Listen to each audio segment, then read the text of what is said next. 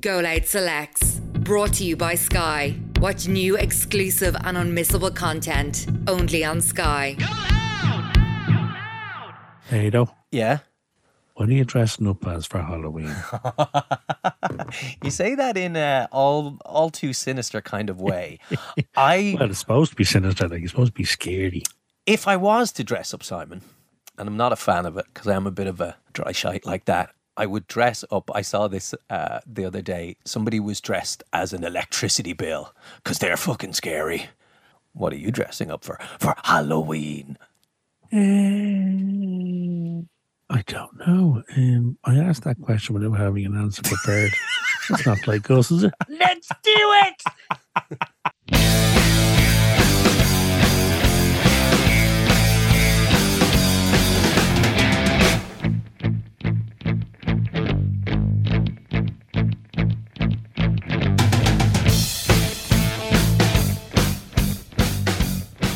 Well, hello again, good people. Welcome to Go Loud Selects, a Go Loud original, a Go Loud production, and it is brought to you by Sky.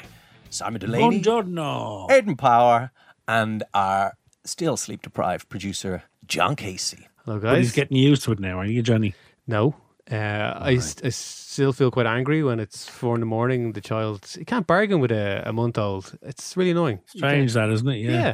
Yeah, they just they can't train them or bargain with them or bribe them in any way. It's just no, Not they- yet. Not yet. Not, Not yet. yet. That will come. That will come. Uh, Um, but you see, you can train them, and there's all sorts of fucking books you can buy about, you know, sleep training and, you know, trying to regulate the feeds and all that kind of shit. You just go with the flow, Johnny. If the child's hungry and wakes up, they wake up for a, a variance of reasons. They're hungry or they've wet themselves. Yeah. You solve both of those problems, normally you'll all get back to sleep. Yeah, I mean, I, I have changed nappies in the dead of night.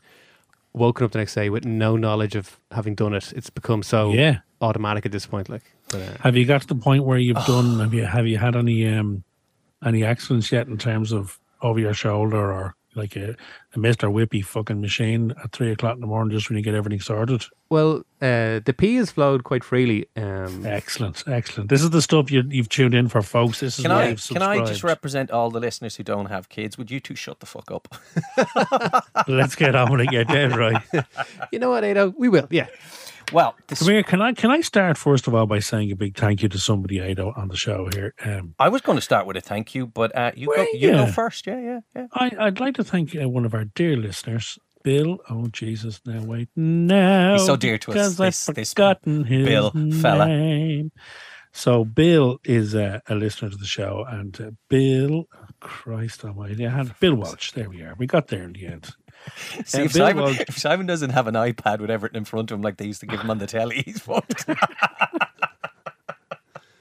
Oh Jesus, Bill Walsh. Anyway, uh, thank you for listening. First of all, uh, he was obviously listening last week and heard me blathering on about uh, the Larry Sanders show, and uh, waxing lyrical about it. I was indeed, Bill. And he said I was saying on the show last week that I, I'd struggled to ever find it. I could never find a complete box set, and he sent me a little tweet with a link to uh, Amazon where he had found a box set of the entire series uh, for sale. So I went on and I got, I ordered it and it arrived, and I'm now the proud owner of the complete box set of all six seasons of the Larry Sanders show. And it was only about 35, 38 quid. So, Bill, thank you from the bottom of my television watching heart.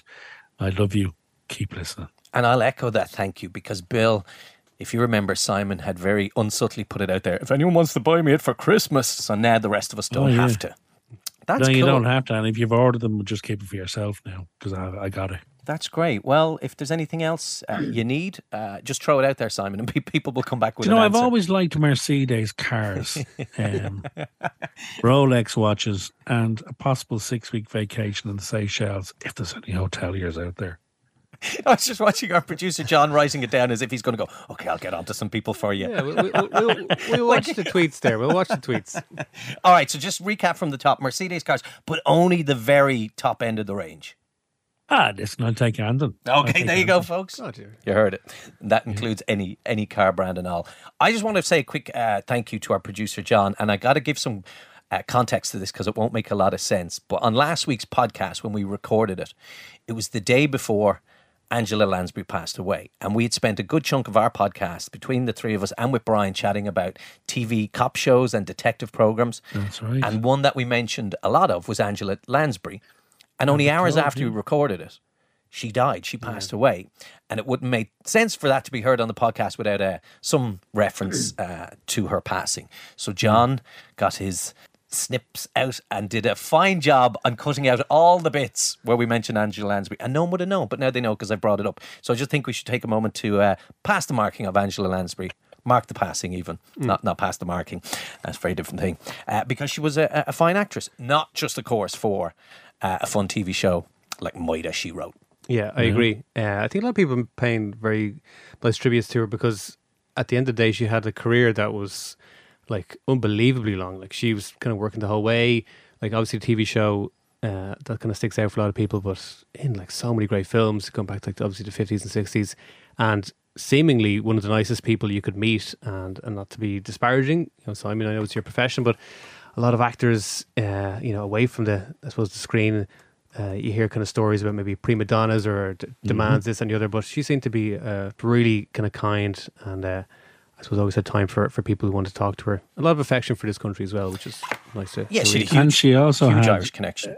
she also had a stellar uh, stage career, um, which got mentioned in some of the obituaries, but not not all of them. Um, a lot of people just seem to mention Murder She Wrote, and that was it. As you mentioned, John, she had a great film career as well, but her her career on stage. Um, she she reams of awards, Tonys, and uh, Olivier nominations. Uh, for me, her standout stage performance was as Mrs. Lovett in uh, Sweeney Todd, kind of the definitive production of that on Broadway years and years ago. Uh, the cast recording of it is still available, where she sings in it. She's phenomenal in it. She was an incredible actor, and she had an incredible career on stage and on screen. And indeed, uh, in film as well, uh, her role in the, the Manchurian Candidate or Mancurian, I'm never entirely sure. I think it's Manchurian, uh, where she plays uh, a very evil and bent woman who uh, hypnotizes Frank Sinatra into being an assassin. You are to hit him right at the point that he finishes the phrase. Nor would I ask of any fellow American, in defense of his freedom, that which I would not gladly give myself my life before my liberty. Is that absolutely clear? R.I.P. Angela Lansbury. Very How much. do you pitch that movie, by the way, and get finance? I'm going to do a movie about such and such, and I'm a hypnotist, and I'm going to hypnotize Frank Sinatra to be an assassin. Well, I te- Excellent. I- I Where te- do we? How much do you want? I tell you how because I think it was based. that There was some some roots or foundations of it being a true story. That that was kind of the uh, some of the stuff they'd get up to in the CIA back in the day to try and uh, uh, yeah hypnotize people to do things for them. They maintained that Bobby Kennedy was assassinated by. Oh, Sirhan, Sirhan. Yeah, he that didn't, he, was- didn't. He came to after he did it. He had no recollection of the last however many months of his life.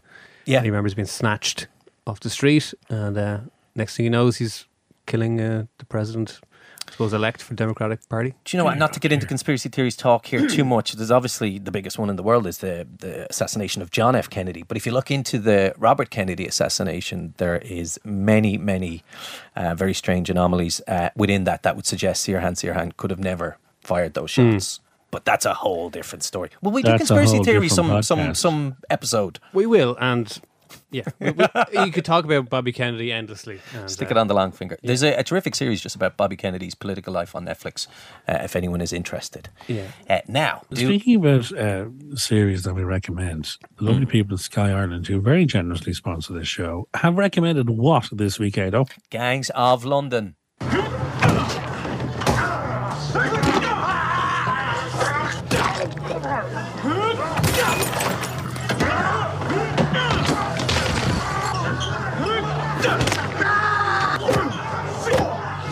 Well, mate, yeah, nice one. You're And you might be like, gay "Hang on, selection you, again. you you said that to me already." Well, I'm fucking remi- sorry.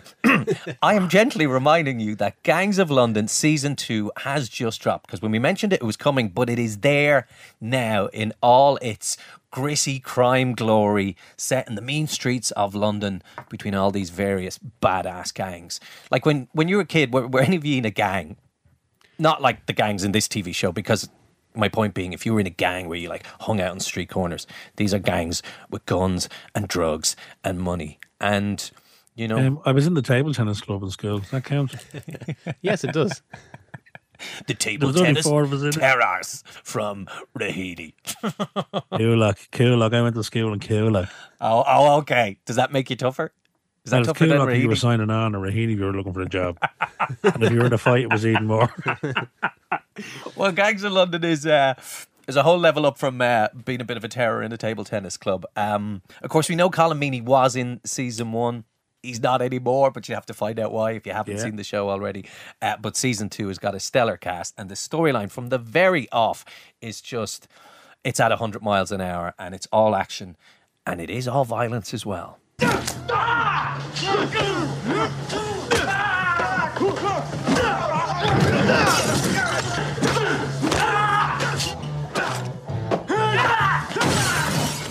That's my viewer discretion. Um, but if you if you haven't jumped in yet, Hmm. the entirety of season one is also there for your dedication. So if like myself and Ado, you haven't bothered your arse yet jumping into it, we need to get on this Ado and get in season one before we start season two. We do, but there's only so many hours in the day that one one can watch. Simon, uh, I've been busy watching shows that we've already previously recommended, and I, I want, want to re-mention quickly Munich Games, which was a, Oh, re- yeah. a recommendation we brought you uh, four or five episodes ago of the podcast. If you've not watched it yet, there is six episodes there, and it is a terrific, tense police slash terrorist thriller set in Munich on the anniversary of uh, the Munich uh, kidnappings that happened during the Olympics back in the 70s. And I tell you something, lads, by the time you get to the end of it, there's more feckin' twists and turns in this thing. Oh, really? Think line of duty. By the end of it, you're like, I thought you you you were the bad guys. Oh wait, hang on. You you you're meant to be the good. What? Yeah, there's a lot Well, of tell me honestly then, because when you recommended a couple of weeks ago, I did Series Link and I've recorded the entire thing and I haven't jumped in yet. Am I deleting it or am I keeping it? Oh no, you're absolutely keeping it. Delete all the Oh, episodes of. Strictly Come Dancing and and um, what's I the thing with. Ainsley Harriott you love? Uh, the Thing with Ainsley thing. Harriet. You Yeah, know, the red with the red pepper and Yeah, the green pepper. on. What's it Ready, called? steady, cook. That's it. Yeah, That's- yeah. Delete all that off your box, Simon. Now, That's and, gone uh, years ago. Rylan now presents that. Presents that. does he? Yeah. He'll be doing the Angelus soon, that lad. If they have the Angelus in, in, in Britain, I Not like if I can get there first. anyway, Gangs of London is uh, now available on Sky. Season two and seasons one and two are there. Um, Johnny, you have a little recommendation for us, do you, this week? I do, uh, and it's one again. A lot of these uh, shows I recommend. Um, again, very enjoyable at the time, uh, and then as you know the weeks go by, doesn't really kind of pop into my mind too much. This one though has, and it kind of ticks a lot of boxes for me. I'm sure will you guys as well. Uh, the last movie stars, and I suppose you can ask yourself, what did you do during the pandemic and lockdown, 2020? Probably just Very personal question. just John. maintain. You just tried to maintain, and you know, No, I know a lot of people fell apart. Let's be honest. Okay, okay. Yeah, I got a little bit frayed at the edges. uh, totally understandable. Some of us, you know, ate too much. Some of us drank too much. Um, some people went downright stir crazy. yeah, and this is what Ethan Hawke did. Are you describing what you did? Jordan? No, I'm just trying to describe cover. what you I'm did. just trying to cover. And a lot of people um, improved themselves and bettered themselves and went swimming in the sea. Um, and other people cooked. I'm just covering all bases here, Simon. Nothing, nothing personally revealing. Yeah, dear, oh dear. right. A lot of artists, Anyway. a lot of artists maybe use the time uh, constructively, uh, some not so constructively. But uh, Ethan Hawke, um, he did something quite uh, incredible. So there's this guy Stewart Stern, who's a very good friend of Paul Newman and Joanne Woodward back in the day. Uh, he was like a confidant for many years, and he conducted a kind of a range of interviews with Paul, uh, Joanne, and a lot of their friends from around the mid '80s to 1990 for this wide-ranging kind of memoir that was going to be, uh, I suppose, produced by him uh, with the, the go-ahead from Paul hundreds and hundreds of hours of audio. Uh, and in the end, Paul said, "No, I don't want to do this," and he burnt all the tapes, all gone. So you think, God, what, what, what the hell would you do? Yeah, what happened? So they didn't fall out. Paul uh, Newman, which um, I can get into in a while, had a, a change of heart for a variety of reasons. Namely, one that he uh, he was always a very private guy and just decided a lot of stuff that was discussed he maybe didn't want out in the public realm. But Stewart Stern, um, journalist that he was, he transcribed all of the audio before this happened. So one of Paul Newman's daughters got in touch with Ethan Hawke a few years ago and said, "Look, I have reams and reams of uh, these transcriptions. Can you do something with it? I know you're obviously a fan of Joanna Paul's work." So Ethan uh, decides, bright idea, uh, to get all his friends involved. So he has all of this. Um, I suppose uh, written material.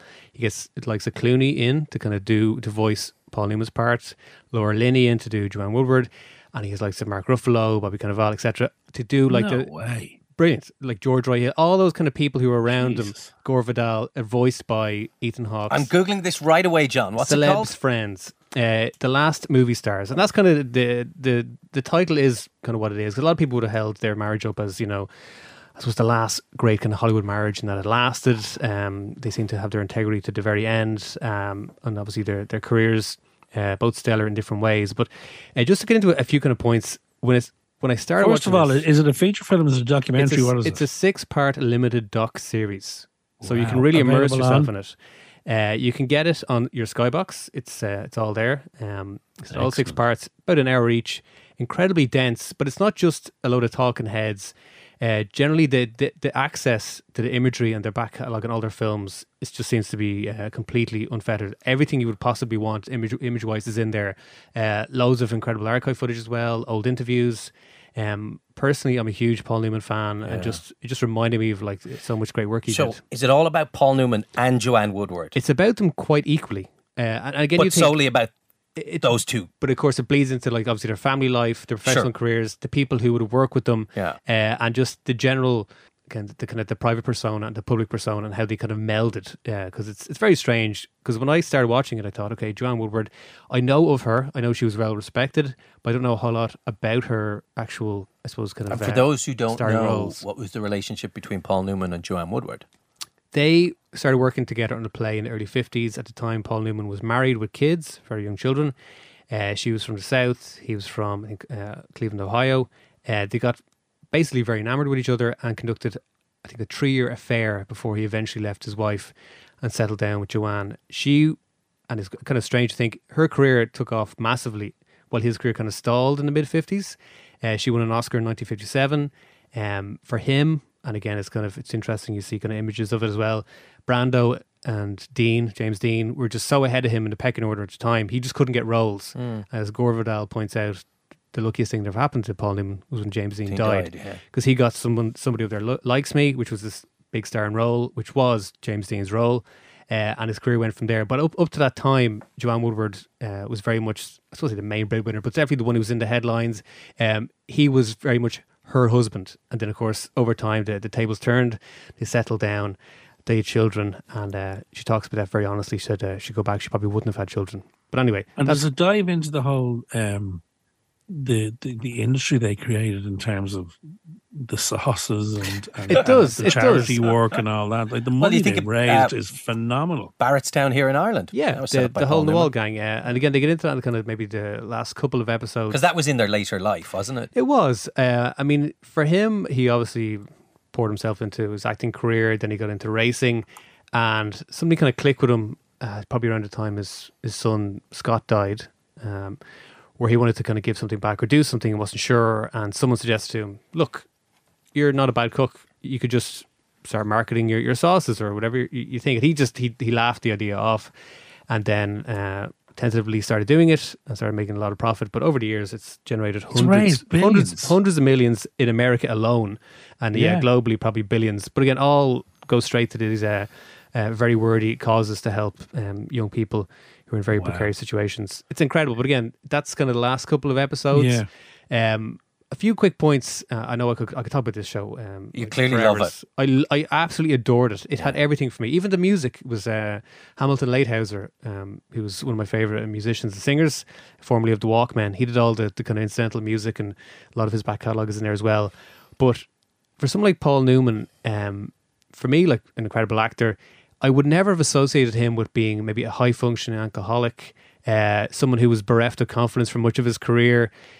And then you see someone like Joanne, who was just the absolute picture of resilience, confidence, self belief from the very start. Like she had it in spades from the start. Everyone would have agreed that she was more natural talent. Um, a lot of her performances when they, they show us and kind of talk us through them, they're more committed. Um, they're more believable. Like she really immersed herself in it. Whereas he, barring films like maybe The Verdict and a few others, he always kind of held something back, and a lot of people maybe would have called him on it. And he had a kind of a sheen of kind of coolness to him, and he had a sheen of, um, I suppose, uh, not say mannered, because a lot of his portrayals are amazing. But when you see the kind of commitment that she shows on screen versus him, he had a lot of, as he kind of puts it, uh, kind of small town, maybe inferiority or almost shame that he carried around with him and didn't quite let down his guard on screen every time. Right. But it, it's it's just fascinating to think that like you have these two people, such huge talents, kind of you know in tandem, getting into the industry at the same time, and of course his career takes off massively, and her career kind of goes the other way because unfortunately, and it is reality for, for women in Hollywood, you hit a certain age or a certain uh, section of your career and your roles change. Suddenly you're not playing the, the wife or the girlfriend, you're playing the mother. And uh, it's, it's something that she wasn't comfortable with and she kind of ducked out for a while. But interestingly, they made 16 films together and he directed Wow. a lot of her films. Uh, yeah, it's, it's amazing the, the, the kind of, um, not only the obviously personal relationship in their marriage, but professionally, they loved Yeah. working together and they really sparked off each other. Uh, and you can see a lot of it again in the, in the footage and the, in the films. It shows that she was someone who, I suppose, raised the standards for both of them in the, in the terms of their their uh, I suppose the arts uh, and uh, I suppose even their politics as well. Like she was a very committed individual. He was always very tentative, had to be talked around everything. But um, they they kind of get that across beautifully. Sound like a great couple, don't they? They really They were. sound like two people who, who were lucky to find each other. Yeah, and you see kind of footage of her, like she'd be on a, a talk show, like even into her kind of fifties and sixties, just knitting. She and they're just talking like, "What are you knitting?" She's like, "Oh, I just knitted something for my grandson." And but she had this kind of unabashed way of like, "Yeah, f- fucking into knitting now." So I'm knitting at this moment while I'm talking to you, Wow. you know, Dick Cavett or whoever she's talking to. Uh, it's just what I'm into, and she got into dance then in like her fifties and sixties, and there was no end to things she wanted to do in her life. She's still alive, um, uh, but she's stricken with Alzheimer's. But he kind of he was just he had this confidence issues his whole career, which again I never would associate with Paul I'm Newman. sure he wouldn't be the first of, of many great actors, iconic actors. Act- and you can stretch that out into any under any, any other industry and sports people and all that, who on the surface are the coolest, most confident, most capable people, but inside it they can be uh, feeling very different to that. But that's Yeah. it's all about a, I guess, trying to deal with that internally because outwardly you have to project something very, very different. Yeah, and it's a strange one as well. Even during it, uh, Zoe Kazan, like Elia Kazan, was a huge influence on both of uh, Joanne and, and Paul's careers. Uh, she admits, kind of halfway through it, I've never seen a Joanne Woodward film. Not even like can't even she couldn't even name one, uh, which is strange because she's obviously signed up to to take part in the project. And Ethan Hawke, and again the intimacy they generate, you think, oh, these Zoom, they kind of break away into these Zoom interviews. Like, how would that work? Would it be a bit kind of hokey? But it actually it, it Of course, 'cause it intensifies done during COVID. It intensifies the int- intimacy of it. Like it really does. Uh, kind of bring it back to why they're actually doing it because a lot of people, including Laura Linney, it's specifically Joanne who had a huge influence on their career. Like Sally Field is in it as well. So is it, is it a lot of is it talking heads or are the likes of Laura Linney, George Clooney? It's are they scripted. are they voicing this? They're voicing the these transcripts. Yeah, and they're voicing them uh, in a way that n- not even for a moment you think I'm listening to George Clooney. You think I'm listening to Paul Newman, the dead of night, talking into a voice recorder, pouring out his guts. Uh, What a superb. But just I'd say the hairs are on your neck, John, because Yeah. you're clearly a huge, huge fan of. I love Can I the Paul ask you Newman. both uh, favorite Paul Newman performance? again, he's maybe my favorite actor. There's, there's a lot I can see. In, in, in, in Take a Breath here, I might bring to the punch. I mean, okay, th- there's an obvious one, and it's a film where he eats a load of eggs. But for me, I'm going to go with The Towering Inferno because personally, just that film holds very special memories for me. Uh, watching that with my, with my dad when I was a kid, but also um, to watch him and Steve McQueen act each other off the screen because they did not get on, certainly in a professional sense, and down to the petty differences. Uh, Simon, have you encountered this where it's like who ge- whose name is going to be first on the poster? You know, because yeah. equally Billy. in their heads, well, I'm the bigger star than you, so. Yeah. And you could you could feel that te- well ne- uh, hindsight's twenty twenty, but um, you can feel that tension when you watch that film back between them wh- when they when they shared those scenes together. What do we got here, Cappy? Fire started, 81st floor, storage room. This is a bad one. Smoke is so thick we can't tell how far it spread. What about your exhaust system? Well, it should have reversed automatically. It must have been a motor burnout or something. Sprinklers? They're not working on 81. Uh, so I'm going I'm going to go with that, but I know there's other more iconic Paul Newman roles. Johnny? Uh, I'm probably going to go with one, uh, and again, they, they focus on it really well uh, in the series, The Verdict from 1982, which Okay, so you're not going Cool Hand Luke. I won't. And again, that's one of my favorite films. But this performance in The Verdict, because a lot of it again is alcoholism and how again picture health. You never would have associated someone like Paul Newman with, uh, you know, a disease like that. No, because certainly in, in the well, in I was going to say the early days of his career, when he was a man in his thirties and forties at the height of it, he was in savage condition. He was, and he, he Like, and I, I don't just mean thin, like he was muscular thin. he was you know. sculpted. Like he Yeah. had um muscular thin. I just invented a new description of did, someone who's well fit. yeah. He, and, and again, they, they don't like shows any kind of you know particular fitness routine, but I think he was just blessed with great. So genes. what was it? Vodka because it's less less calories. He or- just it was the he in the end his marriage basically broke down with Joanne and he was just drinking hard liquor all the time. When basically he was on a project and pressure got on to got too much and he obviously his kids were probably viewed him as an absentee father a lot of the time. He just would go to like hard liquor and she kicked him out of the house. Uh, there's no real spoilers in this. They go through it in much great detail. And in the end, they compromised. He said, "Look, just beers from now on, just beers." And Wow. that's kind of how they saved their marriage was just beers, and that kept him on a, an even keel. Because before that, some of the stories he talks about and his drinking, and in the midst of making these films, because there's, there's and that's one of the reasons I, I picked the verdict. Uh, there's a couple of films he does in, uh, in this thing as well, where he breaks up the ice into a, a sink, fills it with water, and s- plunges his face into it. He says that was a routine for him because he'd be drinking all night and then he'd go on set. It's no a famous sleep. scene in The Sting. Yeah, Yeah. Because I remember watching that, going, "Oh, I'm going to try that." it just takes away the puffiness. And he says that was something he used to do all the time. And um, Sidney Lumet said to him when we were making the verdict, he's like, "You're not giving me anything." He said, "I know you, and I know what your private life is like. I've I've heard about it. And I, I'm pretty sure I know. Do you have a lot of shared issues with this guy? Who's obviously a broken down lawyer and a, an alcoholic." And Newman just wouldn't really commit to it. And eventually he did. And a lot of those little things they put in there are how he coped. The you know shows him going into court. You know the the eye drops two minutes before he goes in and getting himself straight, looking in the mirror. All that was something he used to. So employ the all line time. between f- fact and fiction were blurring before your eyes and in for those Joanne, roles. the lines were always blurred. She always gave an honest kind of personal performance. For him, it was very hard to get it out of him, and Ah. Lumet really Mm. did. And the people who should care for her are doctors. And you and me have been bought off to look the other way. We've been paid to look the other way. People said he was nailed on for the Oscar, and then of course, fucking Ben Kingsley arrives with Gandhi. I'm sorry, Paul. You're not getting that Oscar, uh, but that's what I go for. Uh, I'm sorry, I- Paul. you and them, I agree with you. You and them think- I- fucking sandals, Ben. Yeah. Bastard. Bastard. Simon. I agree with you, Johnny. I think the verdict, but for me, my favorite performance of his is a movie that again one of those ones that if you come across, I have to watch. Have to watch it. Is uh, is as fast as Eddie Phelps and The Hustler. Very good shot. You know, I got a hunch, fat man. I got a hunch it's me from here on in.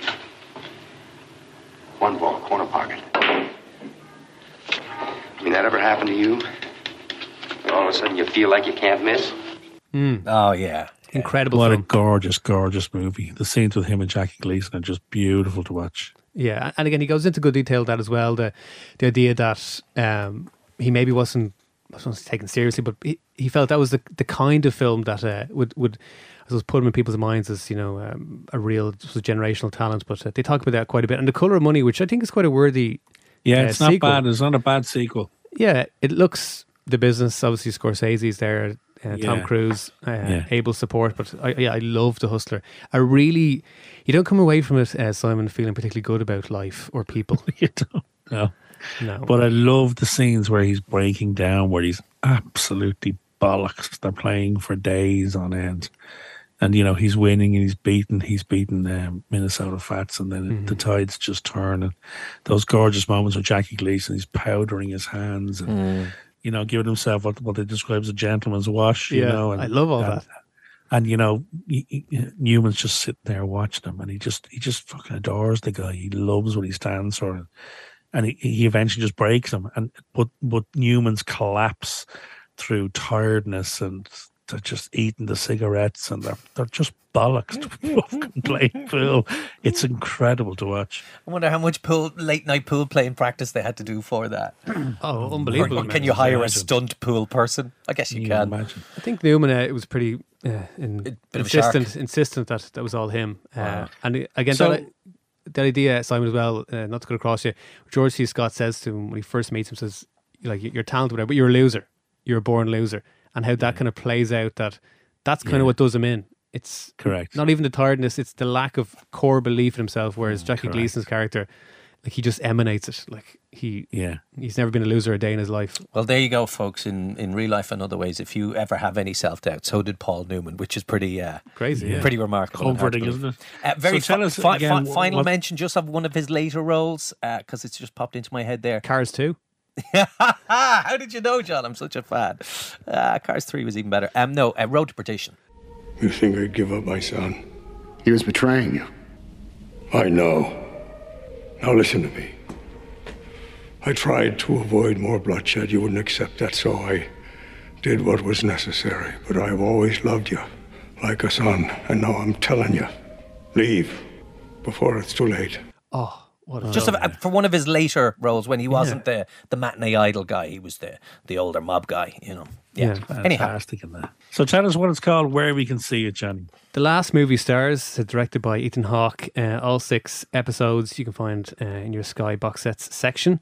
Um, as I said, it's uh, a real feast for the senses. I, I'm sure if you've any even passing interest in either of those people, you, you love it. And it's just a, a great experiment that went basically to plan perfectly, and all the people involved are, uh, I suppose, uh, top flight. have as well. you finished it, and are you bereft? I finished it probably two weeks ago, and I, I did feel genuinely kind of a little like how am I going to how am I going to fill that void? It was such a, a, an enriching experience that you know going back to you know whatever I'm watching Frasier, whatever. And I love Frasier, whatever. It's just it's not the same. You, want, you want something that's So if Take your breath Ethan. Hawke uh, walked into the room now, what, what would you say to him?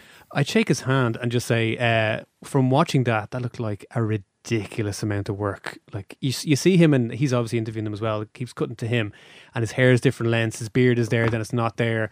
He looks like someone who's had no sleep, someone who's you know well. He just looks like a man who's been through uh, the mill repeatedly to wrangle all of these stars. Because I'm sure that even during lockdown, their schedules were quite busy, and to get what he wanted out of them, and his sheer enthusiasm. Like his enthusiasm is infectious. Even watching it, I'm like almost getting out of my seat, going, "Jesus, Ethan, Yeah. you're so right." But listen, can we talk about Ethan Hawke for a minute? Because he's That's- he's an incredibly underrated actor, isn't he? Someone told me I looked like him once, but I didn't see it now myself. Um, Thanks. I can, No. I can- no, I can kind of see it. I can kind of see it. yeah, Uh, I gotta- mean, you look like him in the in the sense that you're you're a, you're a man. yeah, you are alive. Uh, You have ears and a nose.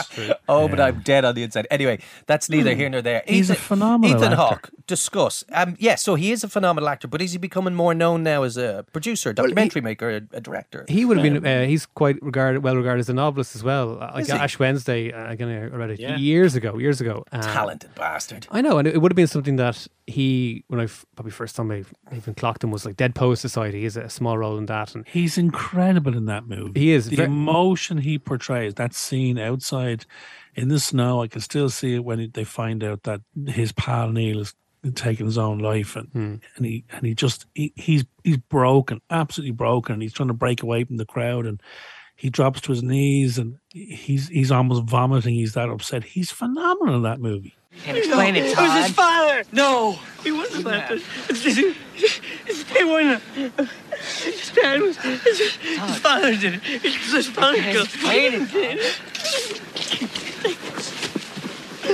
Todd, leave him be. yeah, he's got this kind of almost kind of cherub-like naivety in his face the whole film, and Look, it's looks nothing like me then. No. Yeah, that innocence. Yeah, he, he's great in that. And again, he would have been in like Reality Bites and a lot of 90s fare. I think one of his most underrated films and a film I loved that a lot of people dismiss, Gattaca. I think it was one of the great, Oh, yeah. great modern Yeah. sci-fi films. Himself and Jude Law.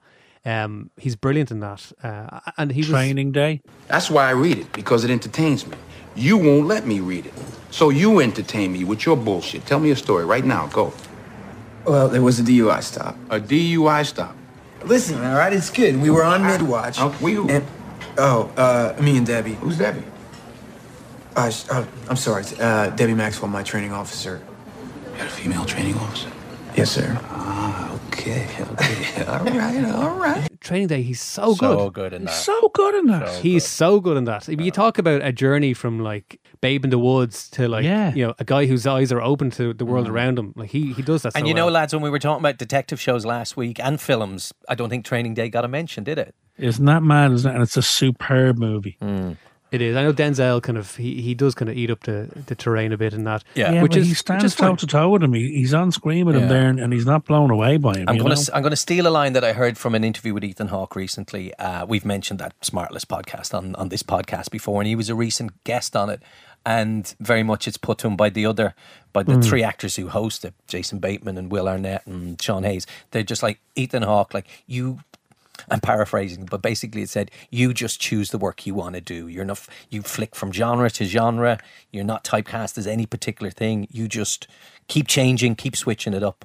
And he I, he pretty much agreed and said, "Yeah, I just work on the stuff I want to work on because he's obviously at Yeah. that stage where it's he doesn't necessarily need to be. well, that's the dream as a one as for Hollywood artist. and one want- for me. Yeah, you want to be at that point where you're you're you're hand picking, you know, projects and pro- passion projects that you want to get behind and produce and Mm. direct and write and create. It's uh, The but other I thing think that- he's I think he's phenomenal. Yeah, the other thing that struck me about him, he seems to be.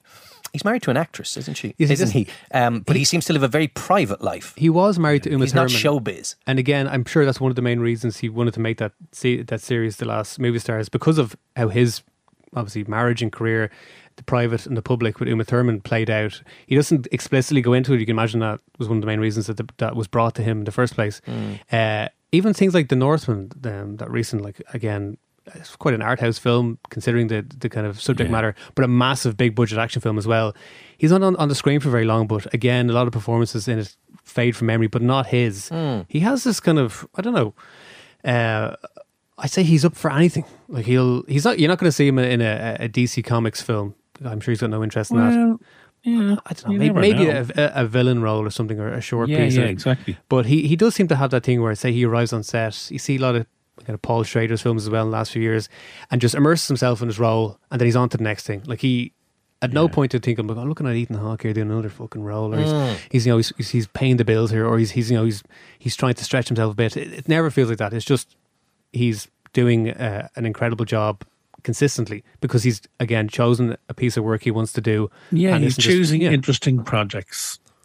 All right. Well, all round uh, from the guy who made it, Ethan Hawke, to uh, the subject matter, it sounds like a terrific watch. Check it out. Uh, it's made by HBO Max, so like you say, we'll get that on Sky. yeah. Yeah, I'm sure that the amount of money they must have shelled out for just the rights. There's no uh, stone unturned. Like every single film you can think of, that or, like even soundtrack, interview, it's Mm. all crammed in there. Well, they would have saved money on all the Zoom calls, not That's- having to hire all the That's cameras. That's true. That's true. Very true. yeah. I-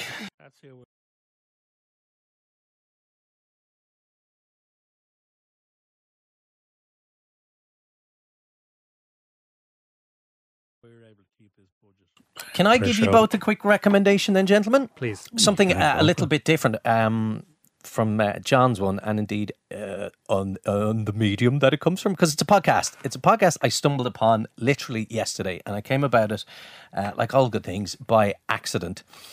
Simon, you're a, bi- uh, a fan of uh, sports radio, particularly. I know you listen to Talk Sport in the UK, and I do listen to it a lot too. And you, you regularly appear on it as well, don't you?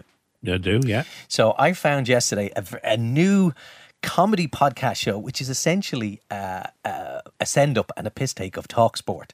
It's called Sports Horn. And it's presented uh, by two comedians who go by uh, the names of Andy, Andy Richardson and Ian Five Bellies, and they co-host this uh, breakfast show, which they describe as the UK's third most talked about sports radio network. That's who they work for. Football. It's a goal! Other sports. It's a goal! News, views, who's going where.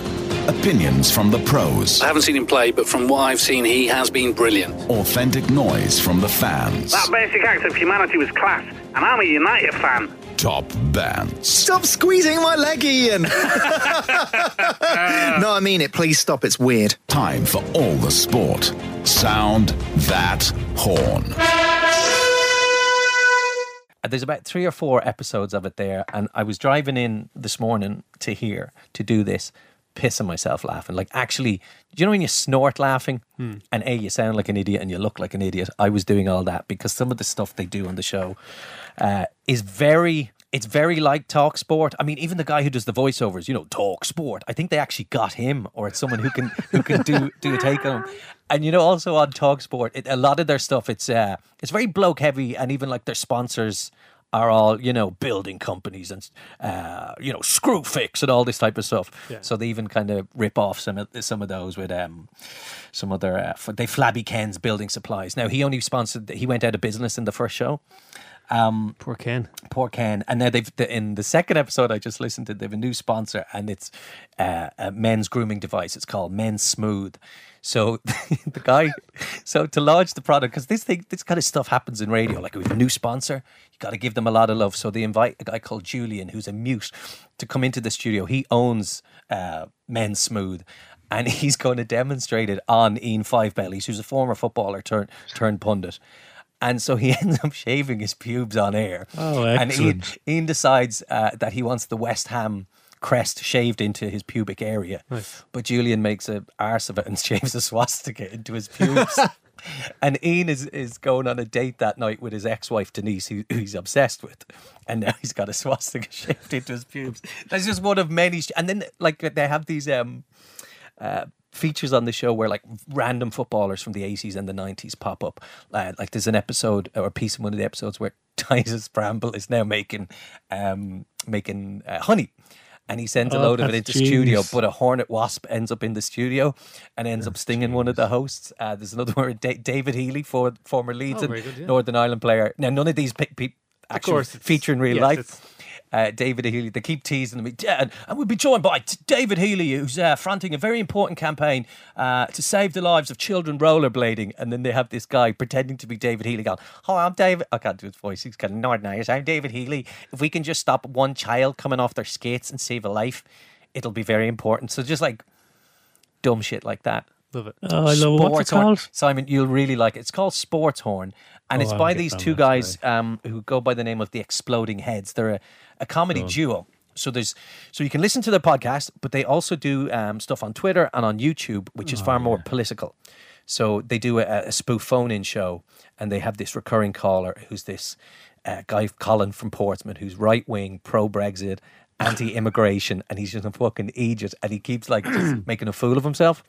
Check them out on Twitter, the Exploding Heads and Sports Done. Horn. I'm doing that. as a I'm on the train to Belfast today, and that's Are my you? podcast listening sorted. Well, let me know if you um if you get some funny looks because you will be laughing out loud. Out Good. loud, out loud Simon. You'll appreciate it. You'll like it. That's a great show. So it's Ah, great. it's- it- and it's so well produced and put together. Like you feel like you're listening to a real radio show that's just kind of Oh, yeah. falling apart. And do you I feel, uh, and again, I, I'm wondering, probably just, you know, people haven't done it as well as these guys have done it, but how serious, obviously, Talk Sport, uh, Sky Sports as well, which I've been watching endlessly over the last few weeks. Mm. Those pundits, I mean, Roy Keane included, they take themselves very seriously. Like, They do, yeah. they really take themselves so seriously. Well, the thing the thing is, yes, I agree they do, but they've a lot of time to fill. So you have to talk for the sake of talking, and they kind of uh, send that up in this particular sports horn. Like everyone's, oh yeah, he's a top, top, top, top, top, top, top player from a top, top, top club. Know what I mean? Top guy, top guy, and it's just you, you can hear Hawksbee and Jacob or the various other hosts who are on Talksport. It's very, it's very accurate in the in the Mickey take of them. They nailed it, in other words. Yeah, yeah, yeah. Come here, I'll give you a little recommendation then on, on, a- on a follow on from that. There's a great series um, that I came across uh, a, a while ago. It's been a couple of seasons of it. 2017, I think it started, and it stars Hank Azaria. You ever heard of this? It's called Brockmire. He loved The Godfather. Two, three references a game. Here comes the 0 2. And, oh, Michael Corleone says hello. So, folks, two outs, bottom of the fourth. Barzini's a pimp, could never have outfought Santino. That one could be trouble. Spine giving chase, so is Young. And oh, look how they massacred my boy.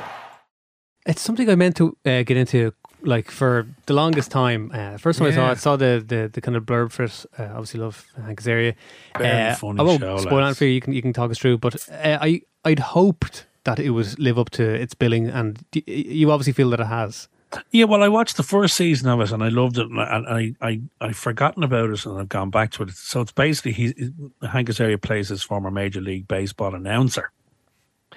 Yeah, and, and he suffers a very embarrassing public meltdown live on air after discovering his wife's cheating on him, and he he goes ape on air, and he he he was like the number one Major League Baseball announcer in the country, and he's got that great voice, Hank Azaria, of course, the king of voices, you know, Mm.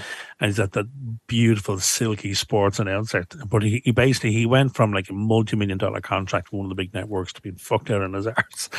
but um, he decides to reclaim his career and his love life in a small town, uh, small town America.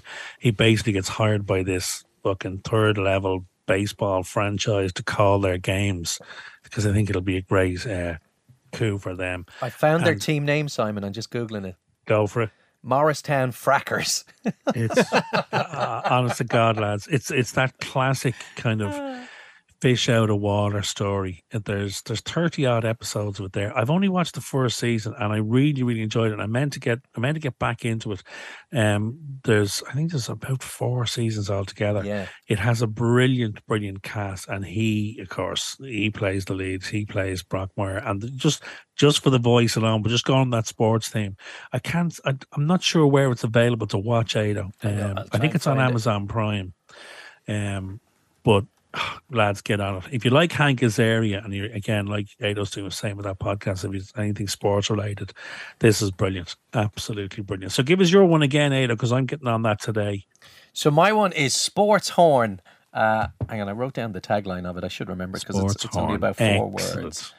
Sports Horn. Your horn, all morn. Sports Oh, I love it. That's Brought good. to you by Flabby Ken's Building Supplies. Excellent. Well, we've all done a little recommendation, but I'd like to finish this week, gentlemen. So with a just your quiz. um your Brockmire is coming up as Amazon Prime. Amazon Prime There you go. Brockmire There you starring go. Hank Azaria. Would you like a little quiz, chaps? Ah yeah. Go for it. A little television quiz. Is I've there a prize? Five questions. Uh, there is. You'll find out at the end. There are five questions each. Two points for correct answer. One point if the other person gets it. Okay. Okay. Who'd like to go first? Yeah, I'll, I'll venture first. Uh, Simon, not too difficult, hopefully. Risk it for a biscuit. John's actually eyeballing me like we're, we're in a stare down okay. here. okay. Que- question number one for John, who would insert sexy quiz music now. Excellent. Nice choice there, John. John, question one for you. Which actor portrayed Inspector Morse? Oh, I was actually thinking about him the other day. John. I'm actually just for the purposes of the tape, I'm closing my laptop Uh, because otherwise I will attempt to cheat. I know it's definitely wrong, but it's like John Morrison. No. Is the wrong answer. Ado, would you like to have a go for one For point? one point, Ado. I- I'll, I'll have a go. I, I don't know. I can picture the man. I will say John McIntosh. Oh, John Thaw. Ah, fuck. I wouldn't have got it, but I, I I know his name. That's a yeah. cruel question. That was a cruel question, but that's the level that we're at here, gentlemen. Zero Uh, points each. Ado, Yes, sir. your first question. In what year did Coronation Street first air on ITV? Okay. Well, even if you were to try and bring it to a decade, would it be? No, that's not. Well, good. I'm. I, hey, I am. I want I am year. thinking out loud. Nineteen. Six, seven, six, seven, six, seven, 1971. Is the wrong answer. JC, would you like a stab? I have for a two point? answers in two gonna go answers in earlier? mind, and I might go for the earlier one. I'm going to say 1960. Is the right answer. Shut up. 1960. 1960 is the right answer. And- Johnny, you've got yourself a point. Many years ago was I can't give myself a bonus point, but would have would Ken Barlow have been there from the from the start? somewhere? Correct. He's the only actor in this since episode one. Haven't you got a brain in that thick skull of yours? No, what does he Deirdre? Well, I've told you she's asleep. And as far as I'm concerned, she needs that a hell of a lot more than she needs you. I'm coming in. Over my dead body. Second question, Johnny. How many episodes of Game of Thrones are there? Oh my god! Hang on, why is he getting another question? Because you go. You It's his go. He Oh, that was, yours. oh, that was my. Oh, yeah, sorry. Yeah, I wasn't Yeah, paying attention. yeah. Uh, yeah. I think Aiden might have an unfair advantage here. Uh, Because you always How have to go first. How many episodes? Stop bickering. How many questions? How many questions am I going to ask? How many episodes of Game of Thrones were there? oh, 89. Is the wrong answer, Ado, to steal a point back? 72. Seven- se- 74. 73. Not your fuck. so I go 72, 74. That's the one in the middle. Jesus Wowzers. Christ. Right, It's Ado. not bad for someone who's uh, never watched it. Your second question. Which British television show recorded the largest audience for a single episode with over 30 million viewers? Oh, I love a question like this. Which this quiz is a television little bit show, old, so I could- or it is it could a be wrong. television event? You know, because Which if it's a British World Cup TV final show, or no, which Olympic British, Games, Listen to the question and all will become clear. Which British TV show recorded the largest audience for a single episode with over 30 million viewers? And I just need the name okay, of the TV so show. yeah, okay. So I, I was thinking like Saturday night, like Big Break, uh, Noel Edmonds stuff. No, it's a dra- it's a TV show, it's a drama, and it obviously was the last ever episode of it. So everyone turned in to watch it, or else it was one of them massive uh, EastEnder Christmas clusterfuck. Half the the Queen Vic died. Jesus Christ, give me an answer, will you? All right, EastEnders. Is the right answer? Yes. Now, can I, for a bonus point, was it something to do with um, oh, with the couple who ran the pub? I know thousands have ran the pub. Angie and Dan? Yeah. Well, it says it's No, the- EastEnders Christmas Day 1986, so you, you, you're all over that, basically. Yeah, I bet it involved Angie and was it Mike? Nice. Mike? Angie and Dirty Dan. Dan. And Dirty Dan. Merry Christmas, Ange. This, my sweet, is a letter from my solicitor telling you that your husband has filed a petition for divorce. It also tells you to get yourself a solicitor pretty damn quick. Happy Christmas, Ange. Johnny. Johnny, Johnny, Johnny. Is anyone keeping score, by the way? I am keeping Yeah, score. I've one point. Uh, And Ado has two. Two, This is he's- question three. Okay. What is the name of Renee's wife in Allo Allo? Oh, you bastard. Renee. Oh. Renee's wife. I will you watch can see so- her standing there. I would watch you. so much of that, and not even that enthusiastically in my youth. It was just on. Yeah. And his wife Saturday was always evening, giving tea out to him. Half five. Was she hot? No. Um. It's not Nicole, but I'm going to say it, Nicole. Is the wrong answer. Ado Um, to steal a point Uh, Sophia. is the wrong answer. Of course it is. It's Edith. Edith. Edith. Hello, Edith. Granny! What are you doing with your arms around Yvette? You stupid woman! There is only one thing I could possibly be doing with my arms around Yvette. I am teaching her self-defense. Right, Ado. Yes, sir. Ado, Ado, Ado. To streak further ahead. What is the name of the prison in the popular BBC sitcom Porridge, starring Ronnie Barker? What a great question. Oh, fuck. Pentonville. Is the wrong answer. John to steal a point. Again, a show I like a lot, and I can't believe I'm blanking on this. It's something Scrubs. It's not Wormwood Scrubs. It's something Scrubs. Oh, fuck. Well, is it a real prison? Slade. I'm not giving Slade clues. Prison. Is the right answer. I somehow helped you there. I somehow got you where you needed to go with that one. HMP Slade is the right answer. We've got two questions left, gentlemen. Johnny, are you sitting comfortably? Not really. what colour is Thunderbird 2 piloted by Virgil Tracy in Thunderbirds? Jesus, I've no idea. Where have you dug these questions up from, Si? They're very, very uh, Anglo-centric. They're great questions, fairness. Um, that's to me, obviously, Simon, is it? That's to you, Johnny, for two points. I What think colour? Ado, I think Ado knows this. He's looking at me here. He's No, is he? smug look on his face. Maybe that's just his normal look. This is not a poker face. No, no, no. Red? Is the wrong answer. Ado for a point. Come on, Ado. Well, you say red. You would think one of them silver, so I'm going to say blue. Green. Ah. Nuts Hall hazelnuts. Uh, Ado, it's your turn. Your second last Hazel, question. hazelnut green? What? Okay, second Ready? last question. Okay, right. What is the pub called in Peaky Blinders where the Shelbys meet? Oh, I know this. Hang on. I know this. It's, um. The, uh, fuck, fuck, fuck, fuck, fuck, fuck. Sorry, cut out all those fucks. I know that. many. I know this. And then fuck, fuck, fuck. No, I'm only allowed to say five fucks in an episode, contractually. Um, it's. Oh god, I'm going to kick myself if it's not the Shelby Arms or the Shelby Tavern. Like their name is in the title. It's not like the dog and duck or the horse and hound. It's the Shelby Arms. Is the wrong answer, Johnny, to steal a point. Uh, I've never seen an episode of it, but I'm going to guess a kind of a classic Never British. seen an episode of Peaky Blinders. no. Jinx on you, Simon. Have you heard this podcast? Jesus, Ah, Jesus, man. John. Go home now. Go. Don't start go. with me, Chinatown. Go home now Okay, yeah, no, fair enough. and I'll tell your wife that you're off Daddy Juicy. I'll see you for a few Blinders, days. Rage of a Chinatown. Uh, Uh, what's the answer, Johnny? Uh, I'm going to say something kind of your, your classic British. Maybe um, like the Red Lion or something. Is the wrong answer. The answer, gentlemen, was the Garrison Tavern. Ah, for flippity. And you sit in front of us and order fucking water. Is that meant to be a joke? No. I ordered water because I no longer drink alcohol of any kind. Right, last question. We are tied at two points each, gentlemen, so this is all to play for. Johnny. Okay.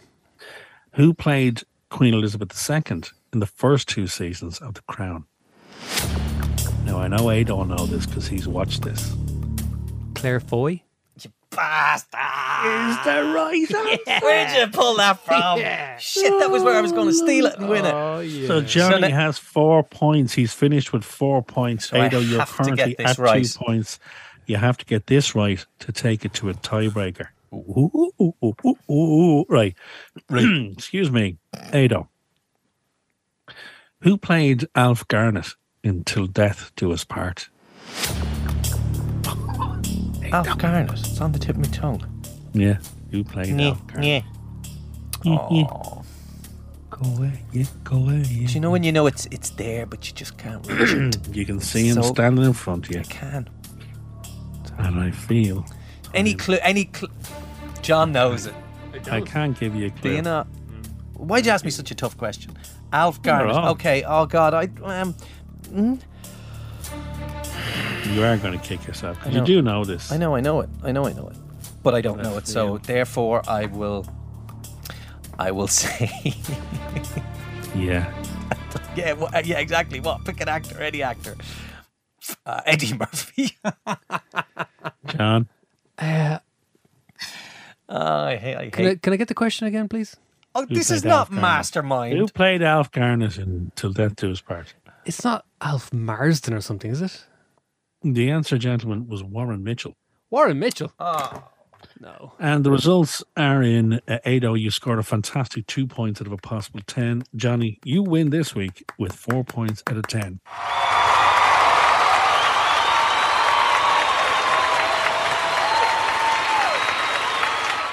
Uh, that's great. I I think that was all UK based in its TV.